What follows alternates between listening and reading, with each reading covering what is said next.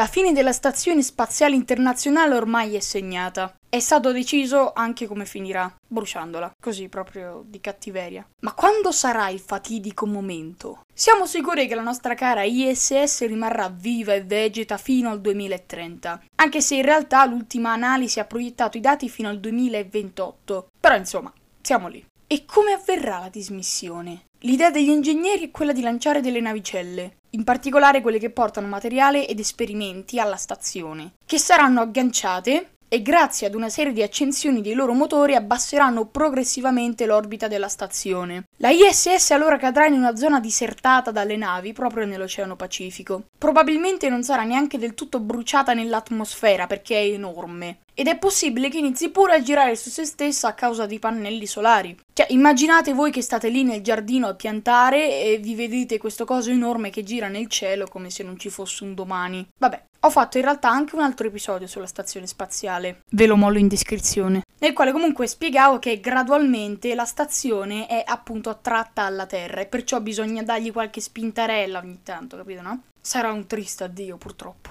ma ci tocca. Ciao!